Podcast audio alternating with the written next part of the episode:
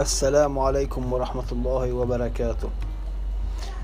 ضيفنا اليوم هو إنسان خيالي من محض الخيال اخترعته ليجيب عن بعض الأسئلة التي يظن بعض أنها سهلة ولكنها صعبة. ضيفنا الآن يفكر ويكتب إجاباته على ورقة لكي يجيب عليها لاحقا. ضيف جئنا به من التاريخ لكي يجيب عن بعض الأسئلة. وإليكم جزء من هذه الأسئلة. السؤال الأول ماذا تعرف عن تاريخ التلفزيون؟ السؤال الثاني كم من الوقت تقضي وأنت تشاهد تلفزيون؟